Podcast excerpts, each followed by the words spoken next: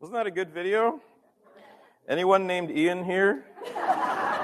Um, you know, it's it's sometimes I find a video that's that good and I think, do I really need to preach a sermon?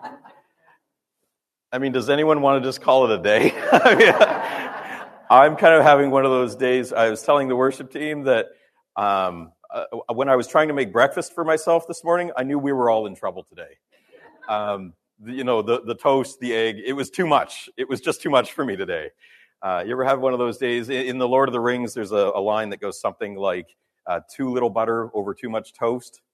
That's kind of how I feel today. I don't know exactly why. Do you feel that way sometimes?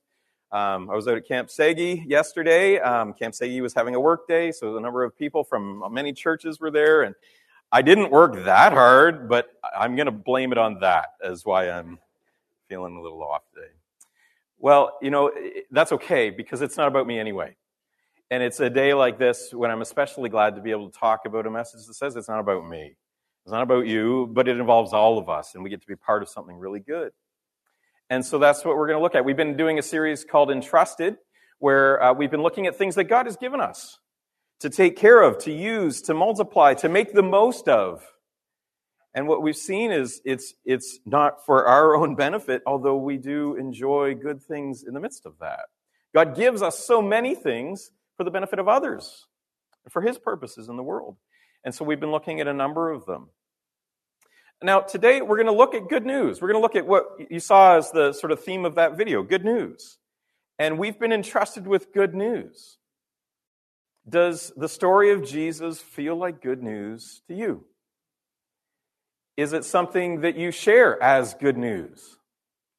Have you ever had um, one of those like incredible moments? You're still taller than me.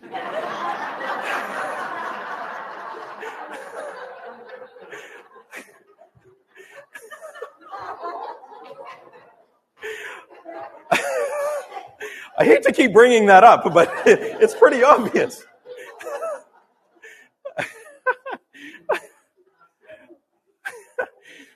Uh, you ever have one of those moments where you find like an amazing sale? It's like 75, 80% off of something. And it's like you just start like calling all your friends and saying, hey, or you know, you ever had someone in your life who calls you whenever the tomatoes are especially fresh and red at the grocery store? you, you know, or, or somebody that just something happens in their life, something totally unexpected that's just beautiful. You know, what happens you want to share that good news. And when someone shares good news with you, you know, most of the time our reaction is, even if it's not something that's good news for us, it's for them. It's we're happy for them that that's good news. Does the story of Jesus feel like good news for you? Is the story of Jesus good news for the world? The answer is yes, but are we sharing it as we saw in that video? Are we sharing it in a way that it, it's being received as good news, that people are able to recognize it as good news. So we're going to look at that. You know, the gospel of Jesus, it, it, it's so all encompassing that it's hard actually to kind of summarize it into just one simple phrase because it's so much more. It's about a person, it's about a story. And if I was asked, if I was going to ask you to tell me about one of your kids or the person that you dated or married, or if I was going to ask you to tell me about someone that you work with, it would probably take some time, wouldn't it? Hard to summarize a person or something. And especially when someone as important as Jesus, that's as all encompassing as Jesus, it's hard to summarize that in just a simple, catchy phrase. But it's still important for us to begin to recognize what the good news is. You know, let's think about bad news for a moment. You think about the pandemic and how that has affected just every aspect of our lives for the past two years. The bad news could simply be said as bad news. There is an illness that's going around that is going to affect everybody. Well, that's the bad news in a nutshell, isn't it? But you start asking all the questions of what's that mean? What are the implications of that? And it starts to get very complicated very quickly. You think about all the rules and regulations we've had just to be able to attend church or work or school. Very quickly, the implications of that bad news that is told so simply become very complex. The same is true in a much better way with the good news.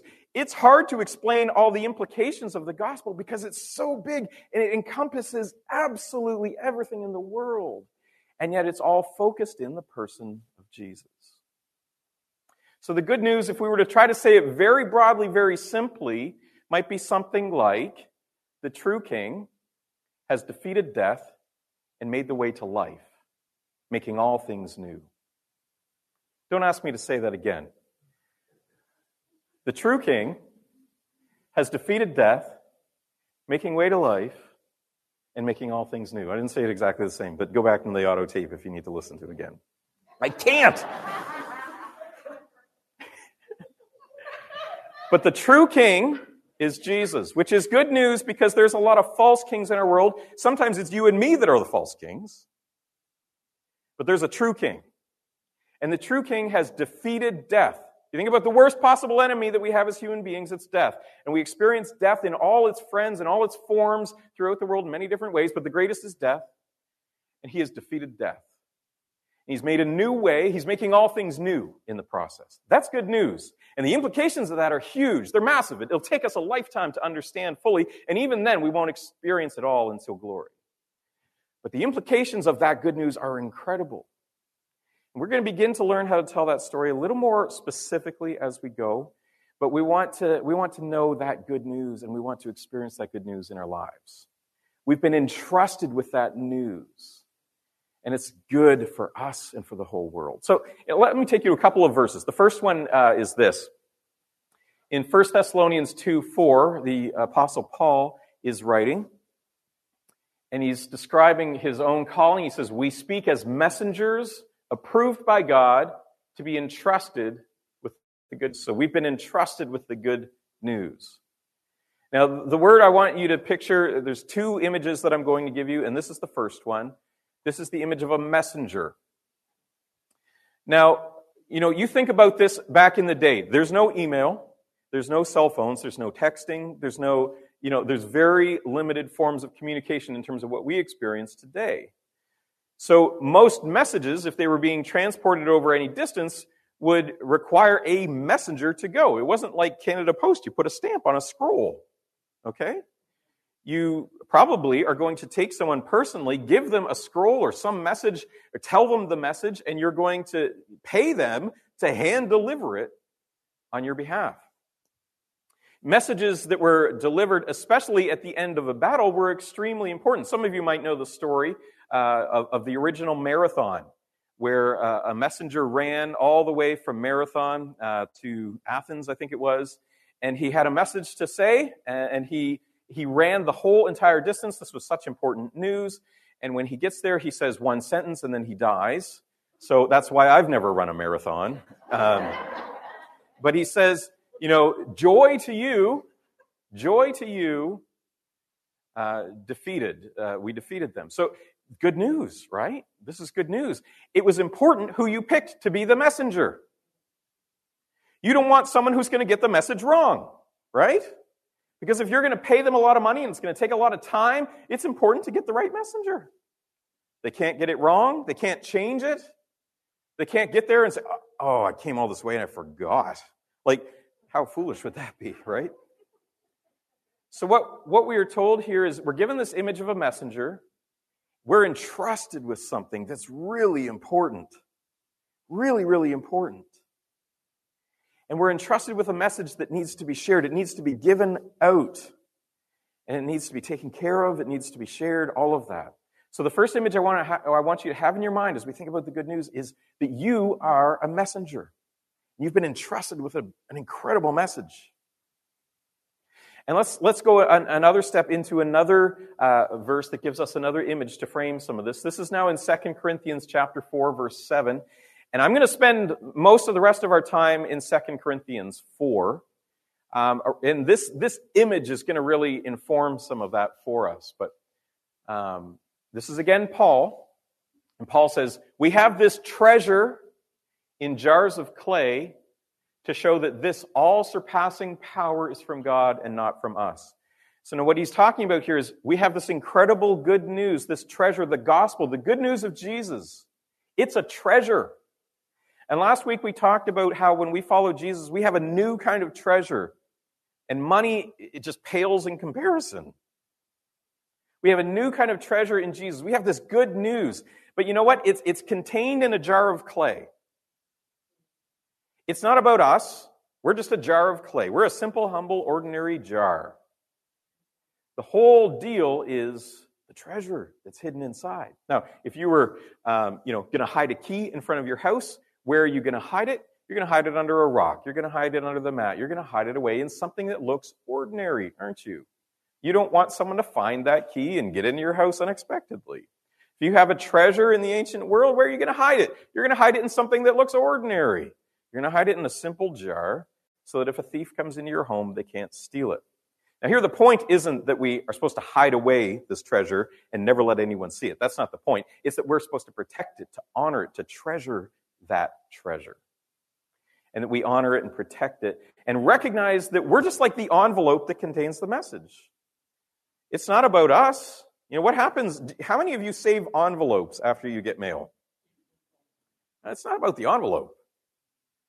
It's not about the brown box that, you know, comes from that online order that you made late at night. It's about what's inside. And here the message that Paul is saying is you have great news. You have really good news. It's not about you. It's not about me. It's about that news. And we as messengers have an incredible treasure that we need to deliver. We need to take care of it. We need to protect it. We need to make sure that it's safe. We need to make sure that it's given out.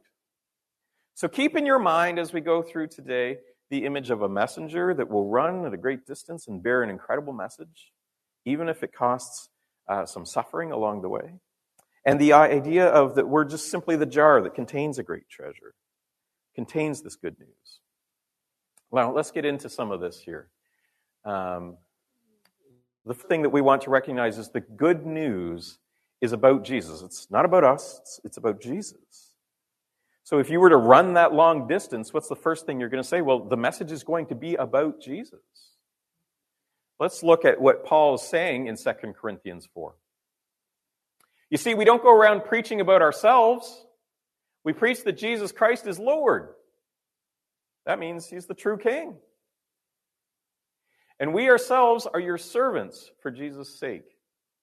Now, here's that verse again in a little bit more context. We now have this light shining in our hearts, but we ourselves are like fragile jars containing this great treasure. This makes it clear that our great power is from God, not from ourselves. So it's not about us. It's not about us having some incredible message, and so we are somehow better and greater and all of that as a result. It's not about drawing attention to ourselves, it's about drawing attention to Jesus. The message, the preaching is all about Jesus. Now you might say, well, I'm not a preacher. That's fine. The point is, you are a messenger. And what is it that you go around delivering a message about? Well, it's not about yourself. It's not about yourself. It's not about our church, even.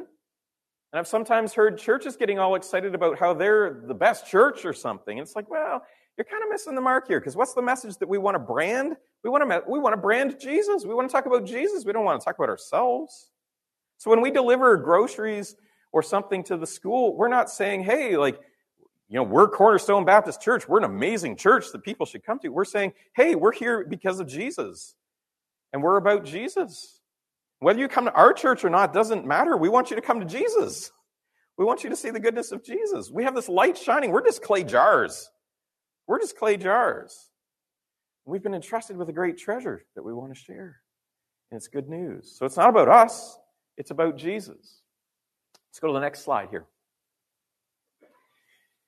Now, he, he goes on to say this in that same uh, chapter. But we continue to preach because we have the same kind of faith the psalmist had when he said, I believed in God, so I spoke. It's as simple as that. Why are you a messenger? Well, I'm a messenger because I believe what God said, so that meant I had good news. Because I had good news, I spoke. It's as simple as that. I've received good news myself, and you know, like once you, you, you get that good news about a, you know, a sale that's on at the store and you've got your item, what good does it do to just sit on that information? Why wouldn't you call all your friends and say, hey, those things are 80% off. You got to go grab one. You got to go get one of those things. Right? Like, you share that news. We continue to preach because I've received it, so I, I, told somebody about it. I got the deal, so I, I'm sharing the deal with everyone else. We continue to preach because we have the same kind of faith the psalmist had when he said, I believed in God, so I spoke. We know that God, who raised the Lord Jesus, will also raise us with Jesus and present us to himself together with you. So here Paul is reflecting on what that good news is. He's saying, you know, Jesus, the true king, the one Lord that we're preaching about, he's defeated death.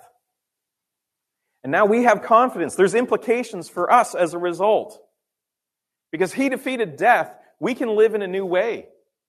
He's going to raise us as well with Jesus. And we're going to be in the presence of God himself together with you. So we're going to defeat death as well. And that's going to play out in how we live now. And we're going to be in the presence of God. That means we have a relationship that's been restored with God Himself. We're going to be in the presence of God because of what Jesus has done. And we together are a new kind of community together. We're going to be there with Him together. What Paul is saying, this changes everything in our world because Jesus, the true King, has come and defeated death. We now are going to live in a new way. And one day we're going to see all things made new. So that changes how we live. The implications for that are huge, they're massive. And that's a message that's about Jesus. Jesus, the one who conquered the grave, who rose again. Jesus is alive, and so are we now as we follow him in to that life. Today is actually a day that we, we celebrate Pentecost in the church. We probably don't celebrate it enough in Baptist churches. But it's the story of uh, following the, the, the Passover, which also marked the death and then ultimately the resurrection of Jesus. Then there was the next celebration, which was Pentecost, which celebrated originally the giving of the law, except on that Pentecost, it was the giving of the Spirit. And the Spirit is the new power, the power of Jesus, the Spirit of Jesus, which means that we can live in a new way. It's not dependent on our own abilities, we're just clay jars. But it's the power of God that's now alive in us because of what Jesus has done, who Jesus is for us. And that's part of that good news story. We're raised to new life by that new life that lives within us, the Spirit of God. And so, you know, we, we receive and embrace this, this good news that we have a new power. We have our true King. We have this new life where death has been defeated, and there's this new way that we can live in the rest- restoration of all things. Okay, let's, let's keep going here. Um, the next thing we want to focus on is the good news being shared truthfully. Um, yeah, let's get into the verse here. 2 Corinthians 4.23, so staying in that chapter, I've shuffled the order a little bit just for the clarity of the flow of things. Um, but Paul is reflecting on this message and the preaching of it and the sharing of this good news. And Paul says, We reject all shameful deeds and underhanded methods. We don't try to trick anyone or distort the word of God. We tell the truth before God, and all who are honest know this. If the good news we preach is hidden behind a veil, it's hidden only from people who are perishing. So if you had the good news that there was a sale on, you know, at the superstore, why would you twist it? Why would you try to manipulate someone? Why would you say, oh, the sale is at Sobeys, right? Why would you lead them astray? What would be the point of that? That wouldn't be delivering good news anymore, would it? Paul's saying here, this message is so important that I don't get to be the one to change it. I've been entrusted with a message. I don't get to be the one who says what the message is. I just say the message. I don't get to add something because I think it adds something nice to it. I don't get to water it down because I think it makes it more palatable. I don't get to share just part of the truth. I'm just responsible for sharing the message that was given to me. I'm just responsible for sharing the good news that was given to me. We don't use weird tricks to try to manipulate people to come to church. We don't use weird tricks to try to get people to do something in an emotional moment where they suddenly are told that they're going to burn in hell for all eternity if they don't receive Jesus in this moment. Now, there might be some truth in that, but if the manipulation and the emotion is more important than Jesus in that moment, then that's shameful and it's wrong. So we reject all shameful deeds and underhanded methods we don't try to trick anyone or distort the Word of God. We don't say, oh, there's no such thing as sin. We don't say there's no such thing as wrongdoing. We don't water it down to be something that people will, you know, like better, or it'll fit on a billboard better, or it'll fit nicely in some phrase that's popular within our culture. We don't get to change the message. We share the message of Jesus, the story of Jesus, the person of Jesus, and allow people to be confronted with who he is, and allow him, the true king, to reveal his reign and what his kingdom is like for people. We don't get to change the story. We don't get to use weird tricks to force people into a, a box. You know, sometimes I've heard um, I've heard stories of uh, different programs where you know homeless people had to sit through a gospel presentation before they could eat, and they'd be served a meal. I understand, you know, like you know, when you're at church, you recognize, hopefully, that there are many different needs that a person has, and that food is one of them, and the message of the gospel is another. But the message of the gospel is so all encompassing that sometimes we need to experience the grace of God first before we can hear it. And I always listen better on a full stomach. I don't know about you. And I think we as, as Christians, we need to stop doing these tactics that seem actually kind of manipulative and just show grace and kindness to people in the world and allow them in that to see Jesus. To hear us say those words clearly, yes, but not to have this weird transaction. Because it wasn't about a transaction with Jesus, it was a gift that was just freely given. Now, here's the other thing I want to uh, take a moment to comment on. If the good news we preach is hidden behind a veil, it's hidden only from people are perishing. Now, what he goes on to say here in this passage is how the evil one blinds us to what's going on and what the truth is. The evil one blinds us. But he's saying if people can't see the truth, it's not because we're hiding it or we're afraid of it or we're ashamed of it. It's not because we're holding back. It's not a veil that we have uh, created here. If it's hidden behind a veil, it's because the evil one is blinding them to the truth. Now, there's been a lot of news lately. Um, I don't know how many of you are aware of it, um, but in the Southern Baptists of the United States, there has been a horrible um, uncovering of how abuses of sexual uh, abuse and allegations were hidden by that denomination in the name of not slowing down their mission in the world. If we have to hide our wrongdoing so that Jesus' story can be told, we're doing it wrong. Okay? When there is wrongdoing in the church, it needs to be revealed and uncovered. And Paul is saying, we don't hide anything here. There's no veil here where something is hidden behind the curtain. When something is wrong, we deal with it and bring it into the light. And when something is true, we don't hold back, we share it. So if there's anything hidden behind a veil here, it's because the evil one is causing blindness, not because we are holding back.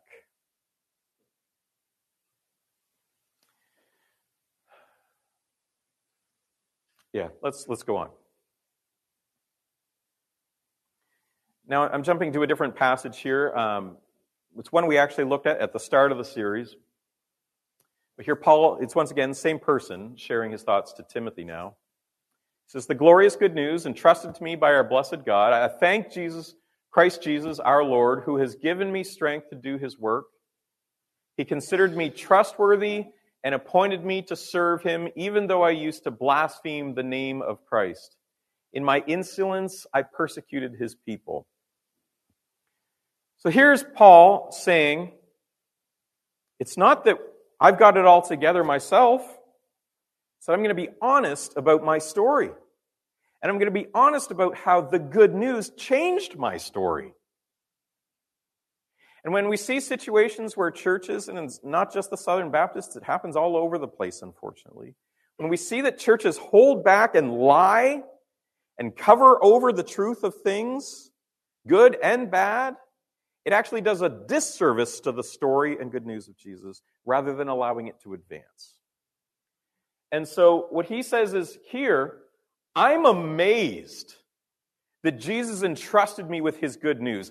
I'm blown away that he's given me strength to do this work, that he's asked me to do it, because I was the guy who went around blaspheming him, and I'm the guy who persecuted his people. Paul has never tried to hide his story or to say he was better than he was. In, in fact, what he says, I'm just a jar of clay.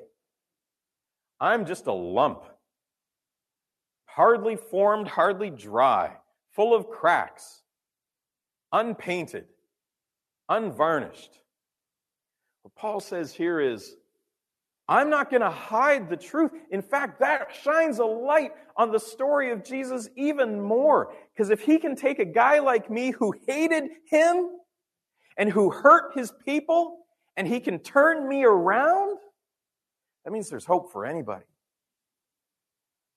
So we need to share this good news truthfully. I think sometimes what happens in church is we think that if we're an approved messenger who's been entrusted, that means we've got to have it all together. And yes, we need to have integrity with the gospel, but no, that doesn't mean we need to put on a suit and make ourselves look better than we are. In fact, the story of Jesus is all the better if it shines brightly against our darkness and we see how Jesus has transformed a person. Because if we just try to put on a face and put on a mask and make ourselves look good, and if we try to say there's no problems in us or in our church, if we try to say that we're, we've got it all together, the moment that the flaws are revealed, the moment that the problem is discovered, the moment that the truth is uncovered, it all breaks apart and falls to the ground.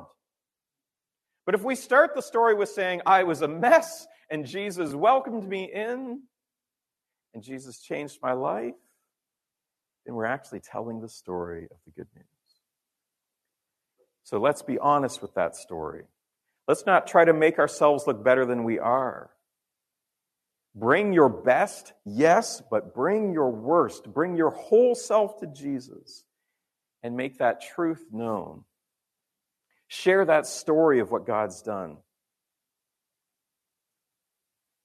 You know, as you become a Christian, that story might seem small. It's only been a short time. But as you grow, hopefully you will in time be able to say, I don't know where I would be if it wasn't for Jesus. If it wasn't for Jesus, I'd be a drunk somewhere.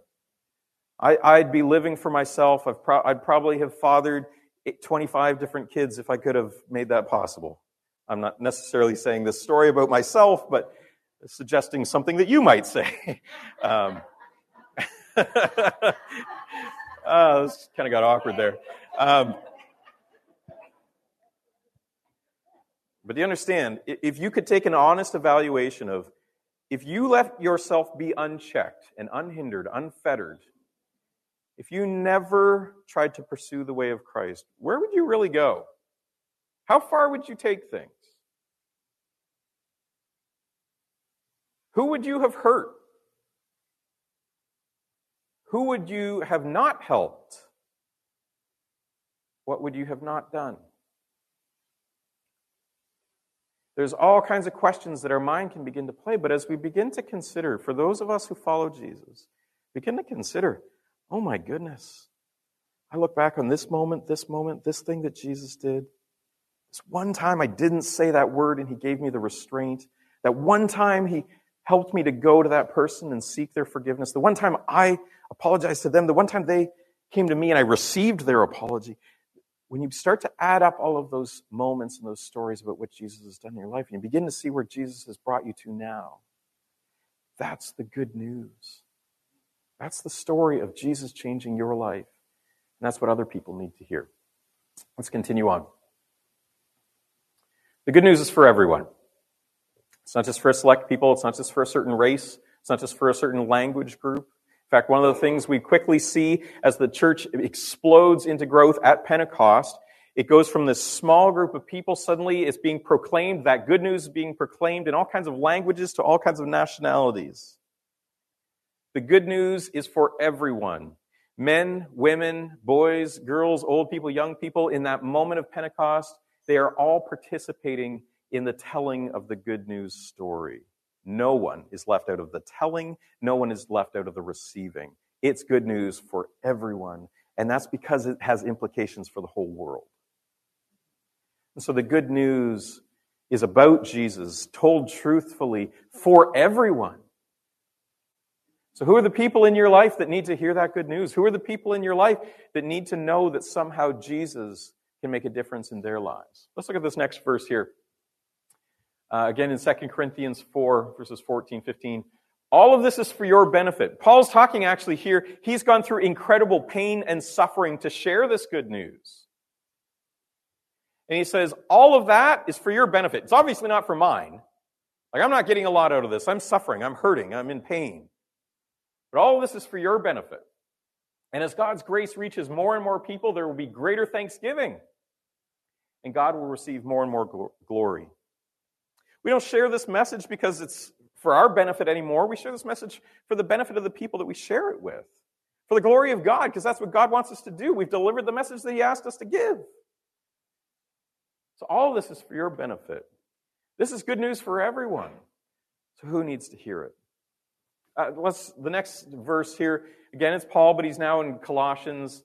But again, we're hearing the one voice of a person. The next slide. Colossians 1 6. This same good news that came to you is going out all over the world, is bearing fruit everywhere by changing lives, just as it changed your lives from the day that you first heard and understood the truth about God's wonderful grace. This is good news. And when people receive that good news, when they actually hear that there is a true king, and it's not you, and it's not the powers in this world that seem like they're in charge, there's a true king and that king has defeated death. He's made a new way for us. He's made a new possibility for us. We don't have to suffer through this and struggle through this anymore. He's made a new way for us, and he's making all things new. That changes people's lives. That changes people's lives. It's changed my life. And I know some of you and some of your stories, and I know it's been changing you as well. And so, just as we come to that point now, take a moment just to think and reflect. I know it can be hard to tell the gospel. Sometimes you, you, you think, well, I, I know I want to share it, but I don't know how. I feel awkward about it. Think about those conversations you have around coffee with your friends, with your family members. Just think about those moments where you've seen somebody struggling. And just give this simple message about something Jesus did and how that changes something for them. Let's talk about Kids of Kindness.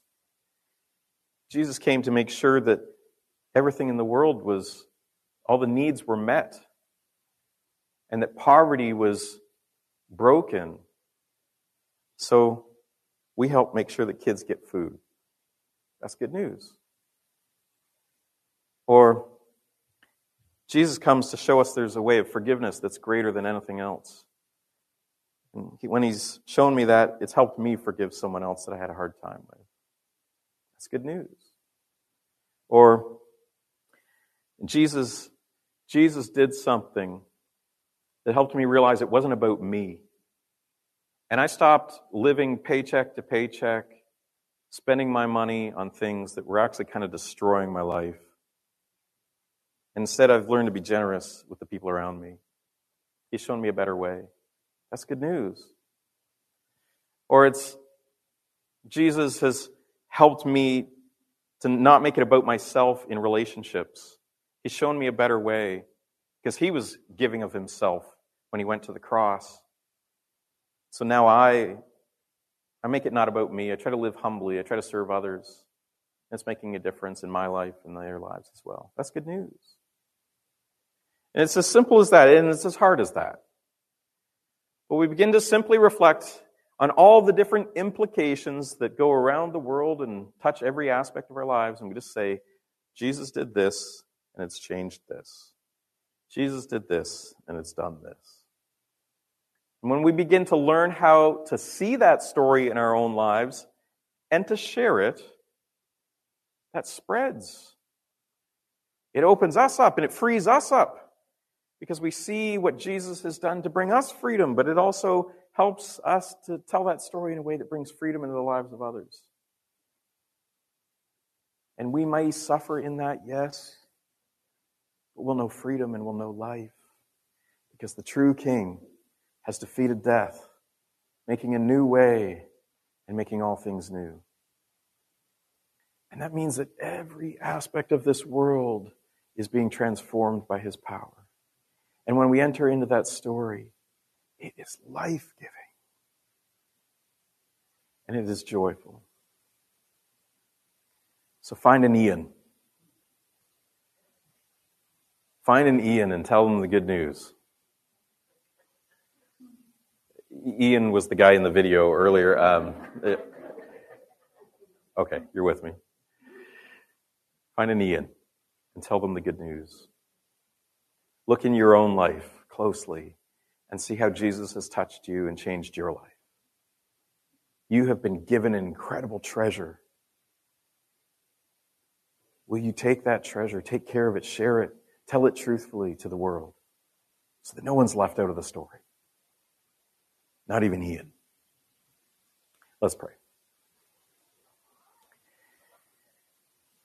Jesus, we thank you that you loved us so much that in your coming to this earth to be with us, you, you taught us, you, you showed us a better way, you lived a better way, but then you also demonstrated that incredible love in the giving of yourself at the cross. And you showed us not only an incredible love that was willing to die for us, but you, you showed us that you have a power that is greater than the worst of our enemies, which is death. You broke the power of sin. And you made it possible for us as well to be raised into a new life. You gave us the power of your spirit that helped you overcome the grave to, to live now. You gave us a, a new way, a new power. And we see how you're making things new in our lives, in this community, and ultimately you will one day make all things new. So, Jesus, help us to recognize and to know your story, to fully embrace it and all of its implications for us as your people, and to tell that good news in a way that sounds good, uniquely to the people around us, so that they would know that and that you would receive the glory. In the wonderful name of Jesus, we pray. Amen. Uh, we're going to take part in communion now, and we're going to do it the same way we've been doing lately, um, where the worship team is going to do a song, and while the song is being sung, you can sort of make a line towards uh, the communion that's here. It's a double cup, so there's the juice on the top and there's the bread on the bottom. Just take that, a double cup, bring it back to your seat once everyone's kind of had a chance to collect that. Um, I'll say a few words and then we'll, we'll, we'll take part in communion together. But um, just find your way there prayerfully um, as we sing this next song.